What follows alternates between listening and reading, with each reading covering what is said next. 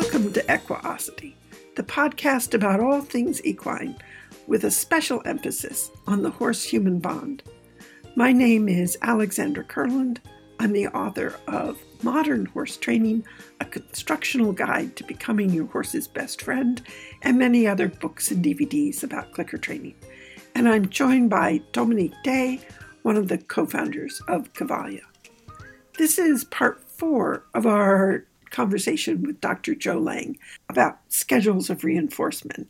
Normally, I try and keep our conversations to two or three episodes. But in this case, I thought it was better to break the original conversation down into smaller units.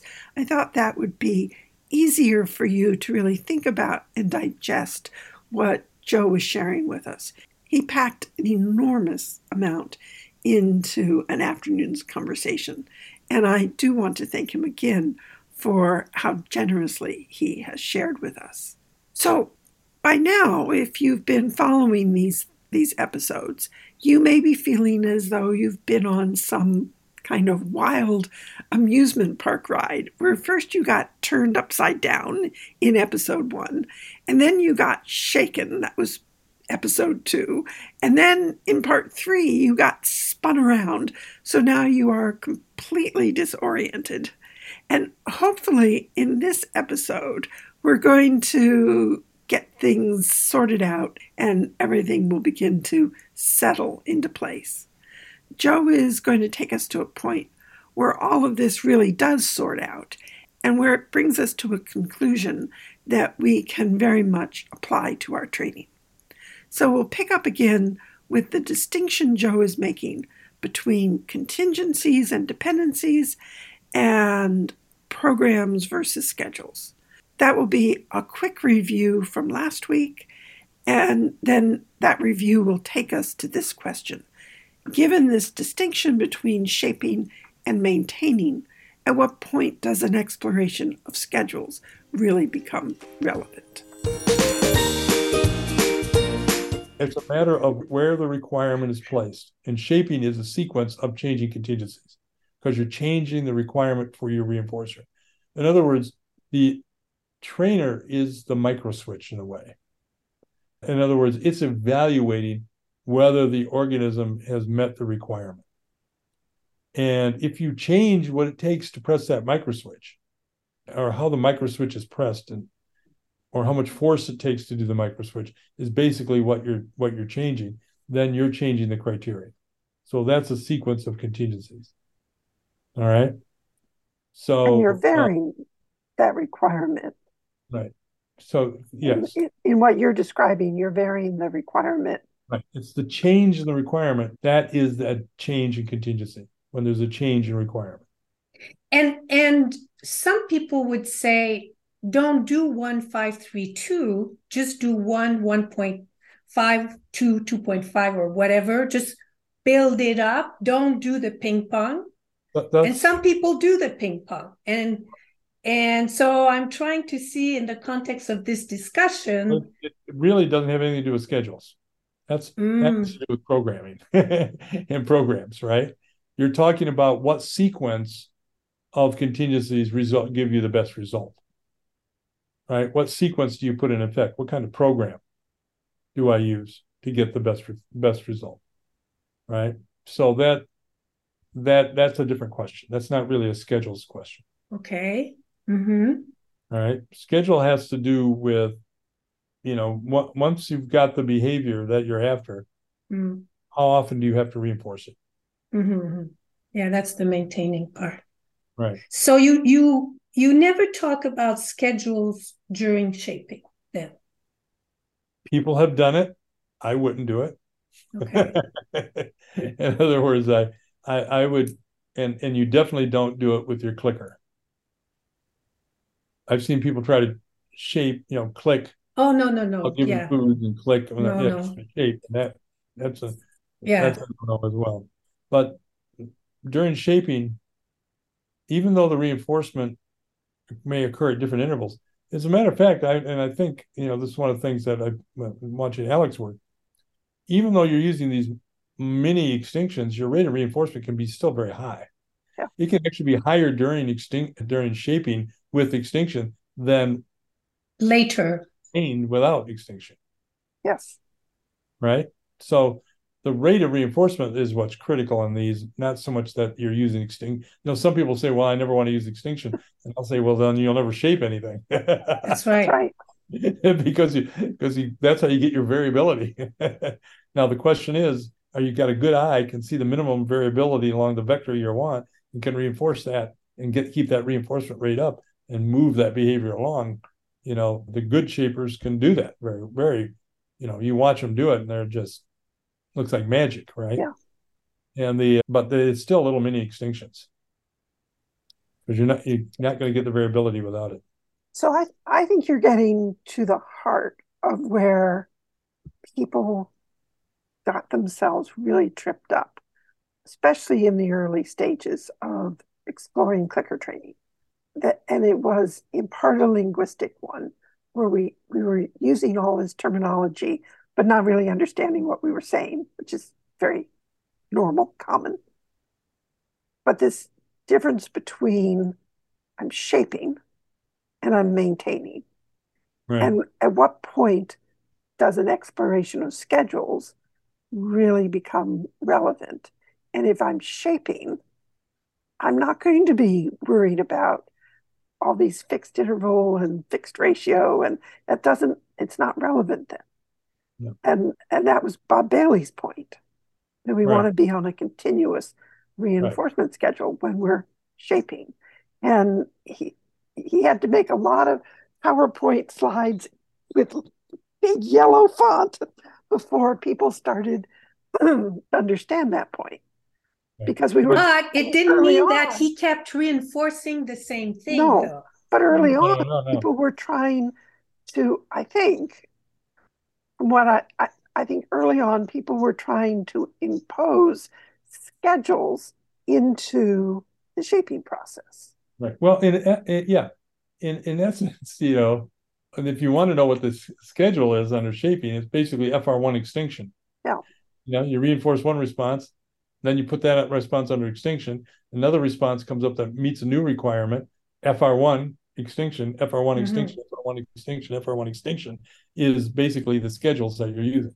And you Right. can get massive amounts of really Right. impressive behavior That's using right. that.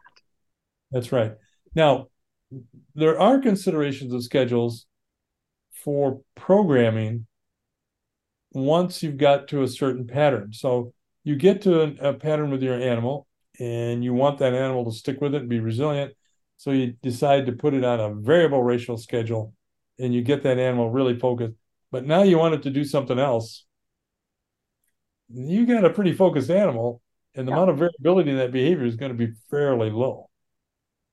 It's going Do going you to have take an example? to get it to, well, I, in the laboratory, I can give you an example, but Mm, nowhere with human case. You know, in other words, remember those nurses that we we that Weiner worked with, humans, on a variable ratio. You try to move it to an interval schedule; it's very difficult. They don't come under the control of it. There's no variability in their behavior. So if you're looking at saying, okay, I got my dog doing this, or my horse doing this, now I want it to do something completely different. I want it to do something else in these situations. It's going to be difficult to get it to change from what it's mm-hmm. doing to the new situation. This is why oftentimes people will use discriminative stimuli to say, mm-hmm. Under this condition, it's the variable ratio. Under this condition, it's something else, mhm. like those multiple schedules we talked about. Right. Well, then the, the organism says, "Oh, okay, I don't. I, they don't want me to do it, you know, focused anymore. They want me to be loosey goosey." Well, this type of thing. You know, the, there's some interesting things that haven't been tried too much. At least the Clifton Bumpus does some work in, in that approaches this area, and that is, what if you gave an organism a history of behaving under a variety of these schedules for a variety of behaviors under stimulus control?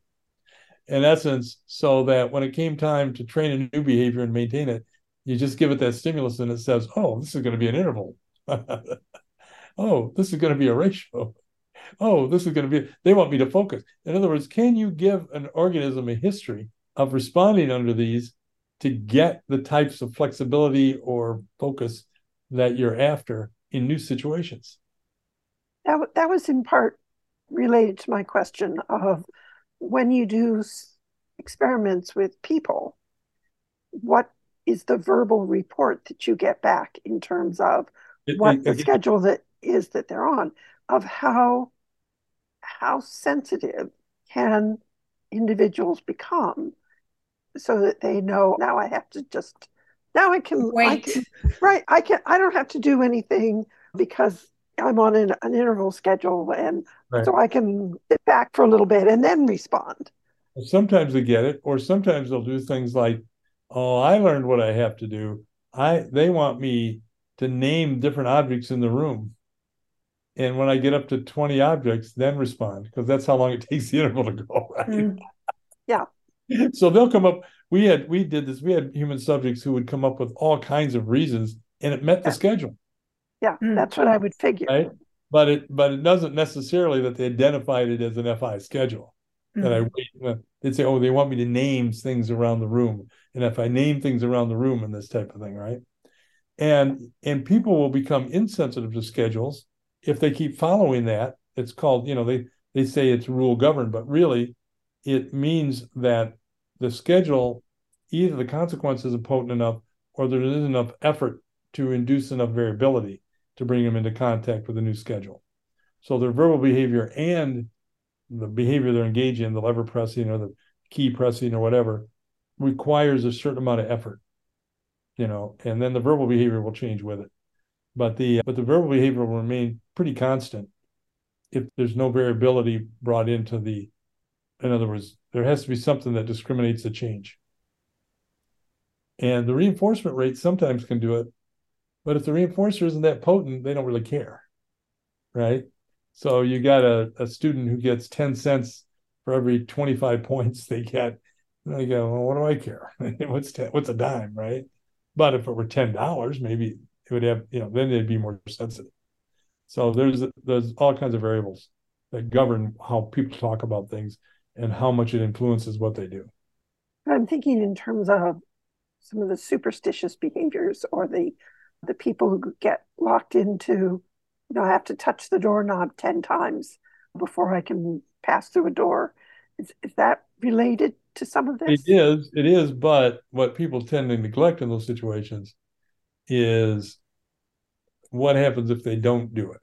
In other words, you can have a schedule where something bad happens every X number of times when they don't do it, and that'll maintain doing it, right? right. And the and so it's not only what happens when you do do it, it's what happens when you don't do it, and the threat of that, right? And so right. yeah, but isn't so you, I mean the oh. threat is what maintains a lot of the ritualized behavior. You know, right. if I don't do this, if I don't, you know, whatever ritual it is, if I don't do this ritual, I'll be in a car accident on my way to work. It'll be all my right. fault. Right. Yeah. Exactly. Yeah. And the, uh, but there's also, when you get into those issues, there are all kinds of things that one has to consider that that's a whole clinical discussion. yes. Yes. that, is, that is, that may have, that whole pattern may have nothing to do with that at all, even though they describe it as such. So yeah. It could be because when I do that, then my wife drives me to work and it's the only time that I get to be with her and and get her attention and so on and so forth. So, you know, that that's what's really maintaining it, you know, that type of thing. So you you never know.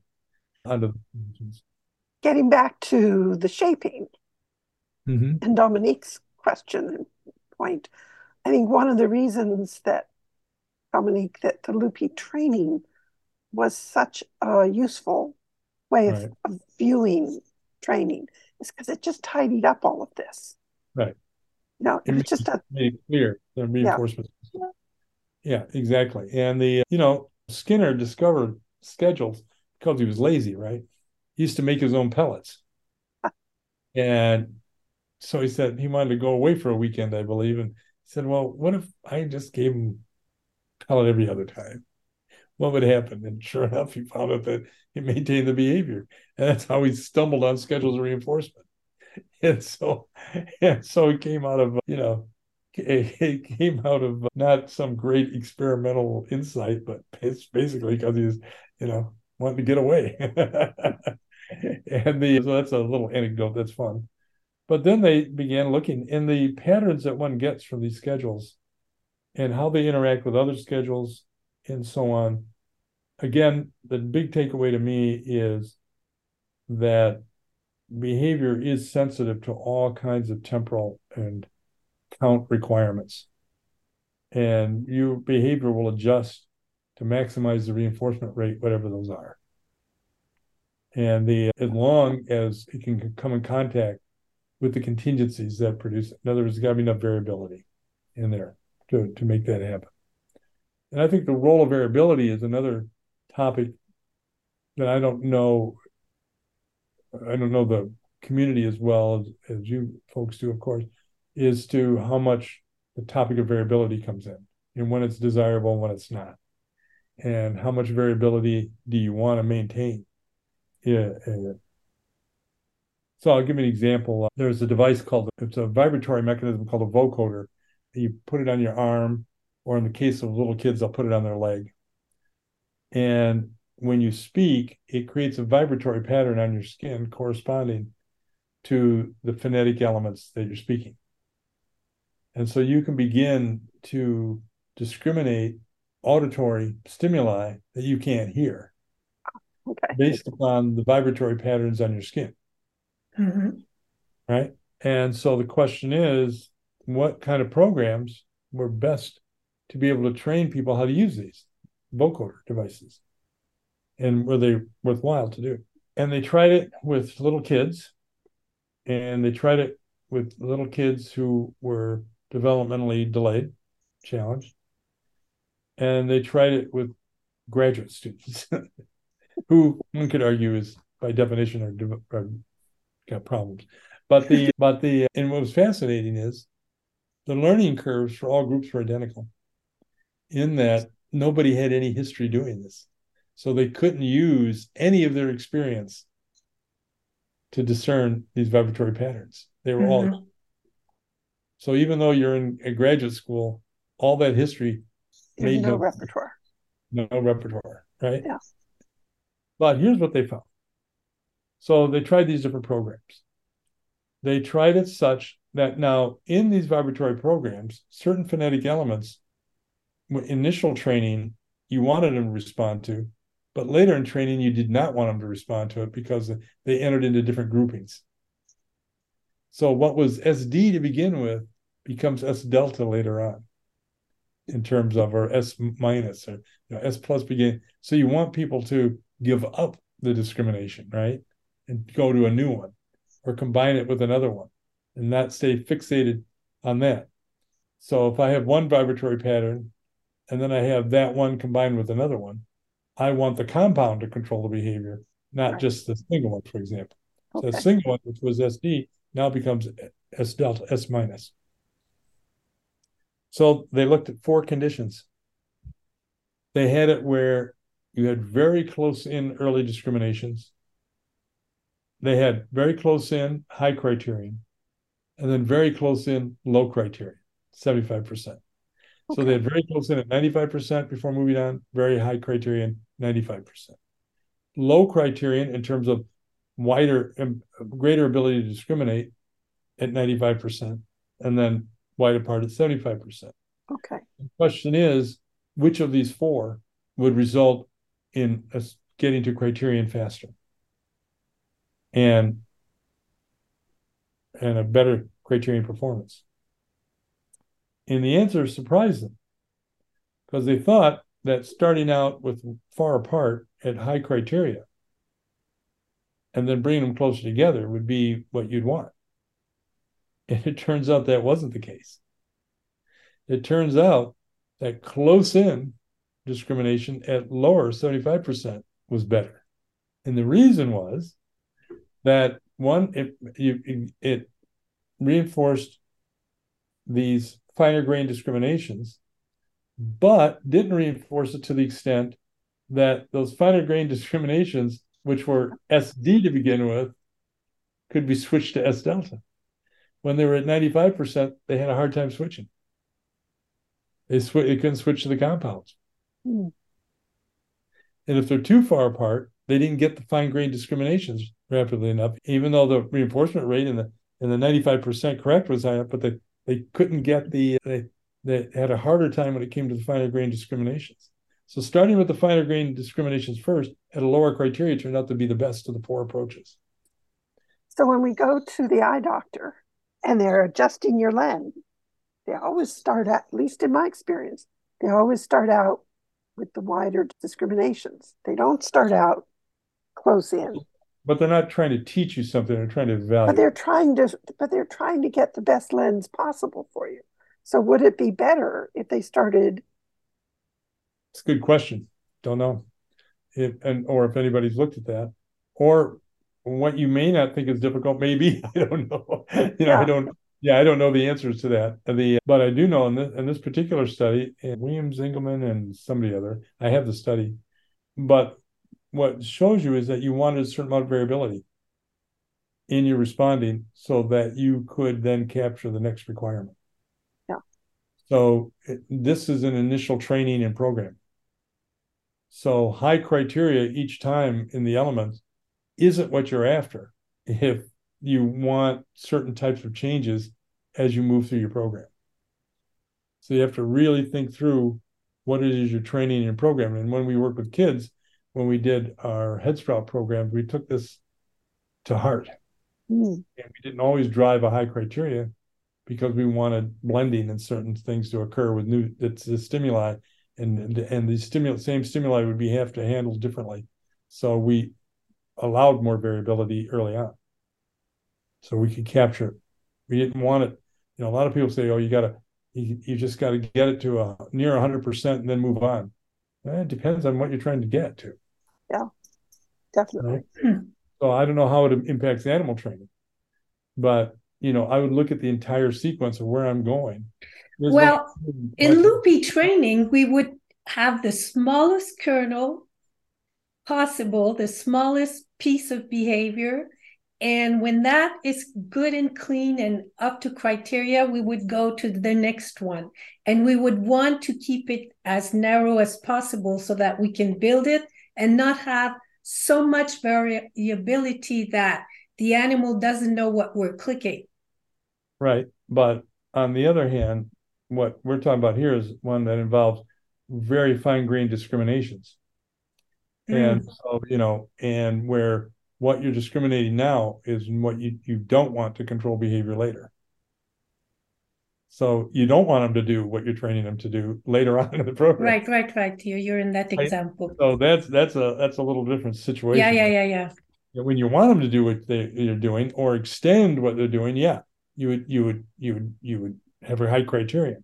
Well, all mm. I'm saying is that it's not always the case. Mm-mm-mm. and that's where the programming comes in and and the this isn't a schedule issue really but it, it but it's in terms of criterial variables in terms of what you're trying to accomplish. You have to think through where i'm going. And sometimes you might want to think through well where will i be? Where do i want to go in two three years? You know what what's going to happen? You know it's it's so it's a an odd response requirement to put on the trainer. I mean, it's a big responsibility, but the but to begin to think about some of these things, you know, might be helpful. I don't know. Again, I'm not an animal trainer. I'm just a I'm just a guy who's read a lot of experimental stuff. And the, right, uh, and and that's that's always the that's always the challenge. Certainly in the experiments, you're trying to understand the world better. You know, why did why did these things work the way that they do? Right. That's one of the reasons for doing laboratory experiments. And in a way, you're you're because you can control variables, you're mimicking and certain aspects of the natural world, but it's not a photographic image of the natural world. It's not right. a clear shot. But in training, I think where people can get tripped up is sometimes when they're training, they're thinking that they should be making use of or mimicking experimental design. And that's not the case at all. There are a lot of things that we would never want to set up for our animals. Because yeah, yeah, no, you don't want to do. Uh, actually, the model that should be used in training is is not scientific experiments, but engineering. In other words, you you're looking at making changes in your programs until you get what you're after. Yeah. it's like putting a wing in a wing tu- in a wind tunnel, right? The wing may not, you know, the first thing you try is, you know, you know you're not getting the lift you want. So I got to change the design of the wing a little bit. And I got to change what I do a little bit. And you keep changing what you do until you get what you're after. Right. You keep refining your program through iterations and, and teaching yourself some pretty good. You can manufacture wings such that they fly without any problem. And so that's what we do when we're learning. And, and I've often contended that applied behavior analysis should be built on an engineering model, not a pseudoscientific model such that we keep changing what we do until we get what we're after, and then we just, then we can replicate that. Then we can go out and do it over and over again. But we need to we need to have a wind tunnel. What I have found helpful is you know working with the horses, and you come up with something that produces a result, produces a result reliably, and then I have a conversation with with you or uh, another behavior analyst, and I'd say, look at what I'm doing. What am I doing? And you come up with an explanation. You know, oh, you're you're making use of extinction and resurgence. Oh, right. well, that's good to know because then I can be more efficient and effective in how I set things up. So that bringing them together makes sense. So listening to the schedules and maybe thinking my head is absolutely spinning with this. How do I make use of this? And the answer may be, well, just let it stew in the background. Um, well, the answer is I wouldn't worry about it when you're shaping. Right. You're not dealing with schedules. Right. But when you if you want to maintain behavior while you're out and about and you don't want to reinforce every time, that's when you'd program the schedules. And where the variability is reduced, you want to have a ratio. The most powerful are variable ratio schedules you want to start small and work it up right gradually over time. And the and if you do that you can get a lot of behavior for very little reinforcement. Mm-hmm. and your animal will be just as happy. Which is a critical piece. Right. I have a funny story Oh, okay. In our in our well, it's a sad story, but it's a funny story. In our in our lab, we had a one of the one of the people doing the research. This is back in early '80s, and doing research in the lab was work. And he was actually not he was from another university, but had come to do a, a, vis, a visiting thing with us. And so he was running subjects on schedules reinforcement and how long and how could you program them out and to maintain behavior over a period of time? And he got what I thought was where he wanted to be, and but he was still running his subject. And I went and asked him, I said, How come you're still running the subject? And well, it turned out he had a mild crush on one of the women who were coming in. and so he kept extending her schedule so she'd keep coming back to respond. and, and, as a result, he got her to respond like, oh, like all this work for very little reinforcement in his schedule because he kept having her coming back to extend the schedule just so he could he'd build up courage to ask her out. and so, and so and he ended up with a nice dissertation as a result of that and had the, the, the largest to that date. It was the greatest amount of behavior maintained in a human experimental situation. but it was all done because he wanted to ask her out. and so we have to know: did he ever get up the courage? Yeah, he did. I think she turned him down though. I hope so. so he went back to where he was. Mm-hmm. but uh, so that, that was pretty funny. we were we were we were debating whether like, well, it's for science. And she didn't seem to mind to come in. She got paid for coming in, so might as well. You know, yeah, but not paid for the pressing, just for the time. But the uh, so so it's pretty funny. So it's all in how you set things up. So I, I think that's actually probably a good note to end on. Yep. because we have certainly meandered on a variety of topics. meandered on a variety don't know of how helpful it was, but at least it was it filled up your your time slot. I, I think it did a great deal more than that. I think Mm. actually, in an odd sort of way, that it's very clarifying. okay. you know, because I think the distinction between shaping and maintaining has not been Mm, clearly, It hasn't. yeah, in the, in the training world. Not in our Yes. community, No, anyway. that It- it- has not been Mm. made. So we, no. we need to sit with that a little bit and Mm. let that sink in and then see where that takes us. So I think actually this was very clarifying. Mm. Uh, So, you know, uh, I, I think back over the the many, many, many, many internet posts where people are, you know, where there's you've read them, where they're ping-ponging back and forth.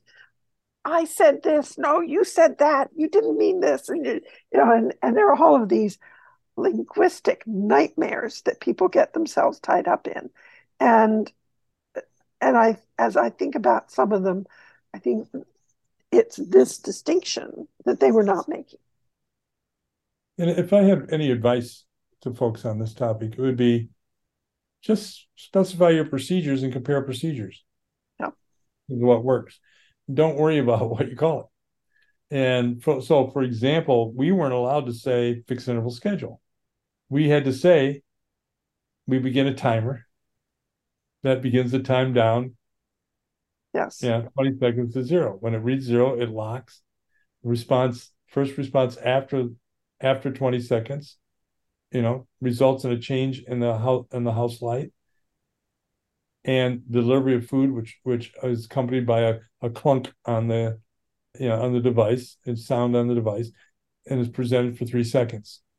At which point the light goes off. I mean, we just ex- explicitly described every step of what happened. Yes. And the way to get around all of these things is to say, well, explicitly describe what you're doing. I'll explicitly describe what I'll, I'm doing, and we can compare. Yes. And they may be different. One may be better than the other. They may be both equally as good. We don't know. But who cares what you call it? That's But right. it's the, I think for a lot of us, it's, it's not so much what we call it, it's just we're trying to find the best procedure. You know, so you want more behavior. Right. And so you think if I keep doing just continuous reinforcement, if I if I clicking click him for one step all the time, I'm going to hit that glass ceiling and I will never get two steps. they're not Right. so they're but Yeah. they are You won't. they're but- attaching but- labels right at the start rather than describing what Right. they are doing. So, So it's if you seems fair describe, to say I'm clicking every time he takes a step. exactly. Yeah, you're you're only going to get One one, step. step. yes. So there's the problem. Right.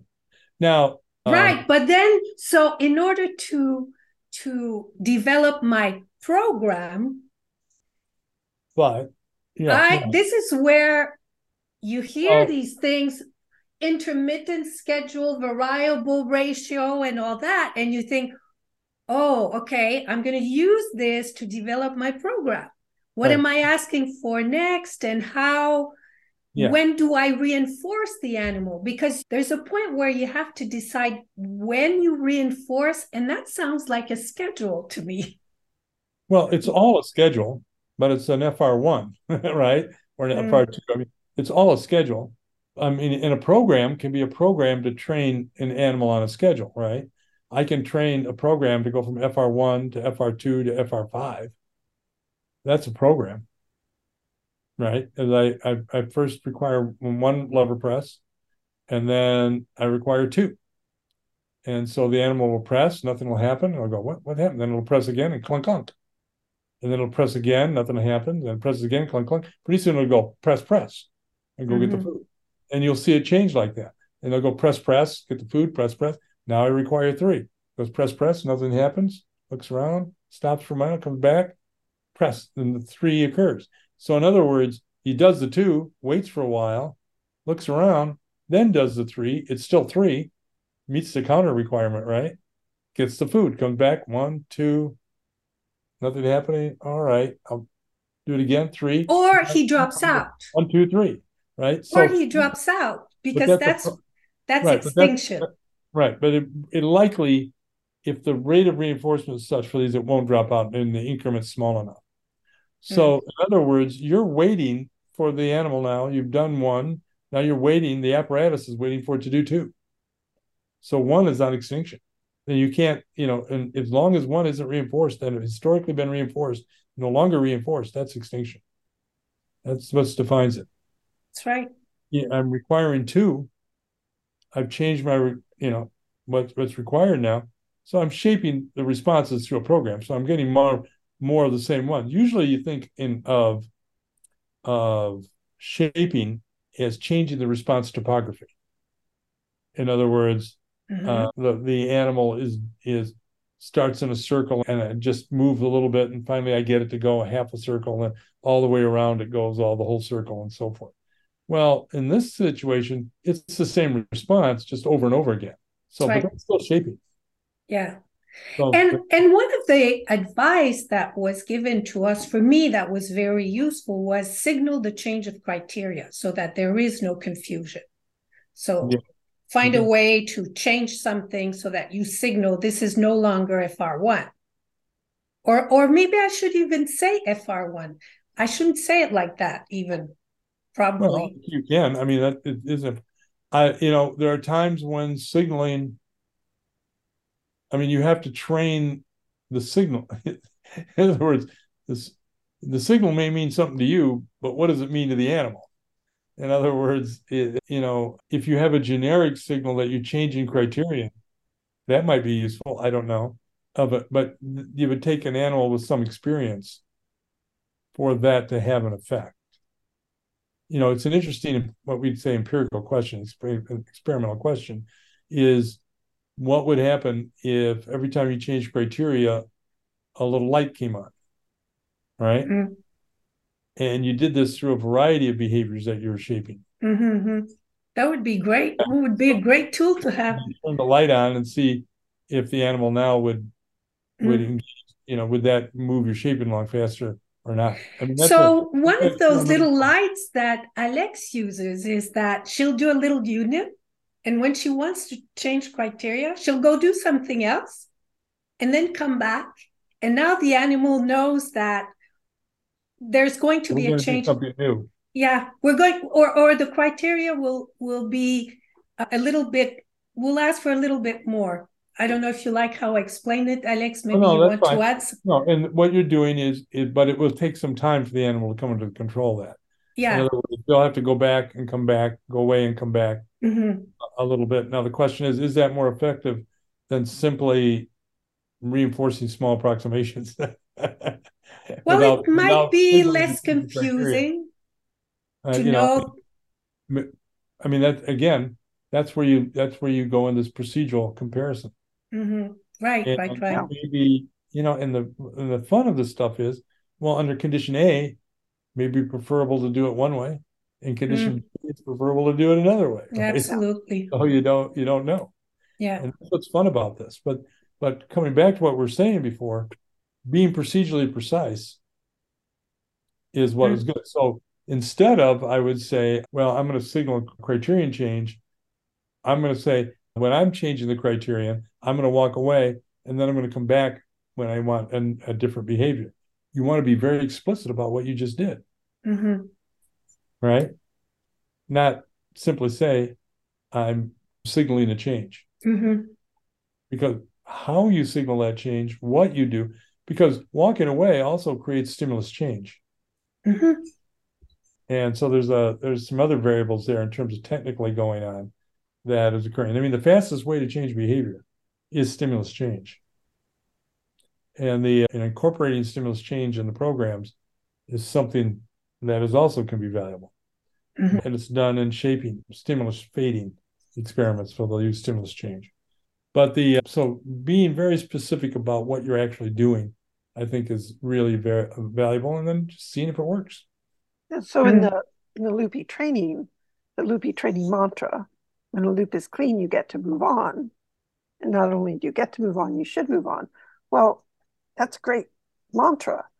But where you have to be really clear and precise is describing what does moving on mean. That's mm. right. That right. so because there are all kinds of ways that you right. can change a loop, that you can move on. So the, one of the first things is to recognize that there's more than one way to move on. Right. And there are there are many, many ways to move on. And right. in this procedure that you are choosing for this moment, right. What are you going to change? How are you right. going to to move on? And you're going to be clear about what you are doing. That's right. Uh, That's right. And how I'd add one more element. And how are you going to evaluate whether that is a good thing to do? Yes. In other words, what what's going to make you say you were successful or unsuccessful? Yeah, that, that was a good choice. Right. So, yeah. And All right. Very good. good. All right, folks. Well, this I, is always fun. Uh, you want me to come back and talk about private experience? That's my next topic I'm dealing with in the world. Yes. So I'm happy to come yes, back. Yes, yes, yes. Although yes. I, I don't know how it applies to animal training, but it, it's something I. But it I, does I, apply. But it does. We're always wondering what our animals are going through, what they feel. We, I mean, a lot of us.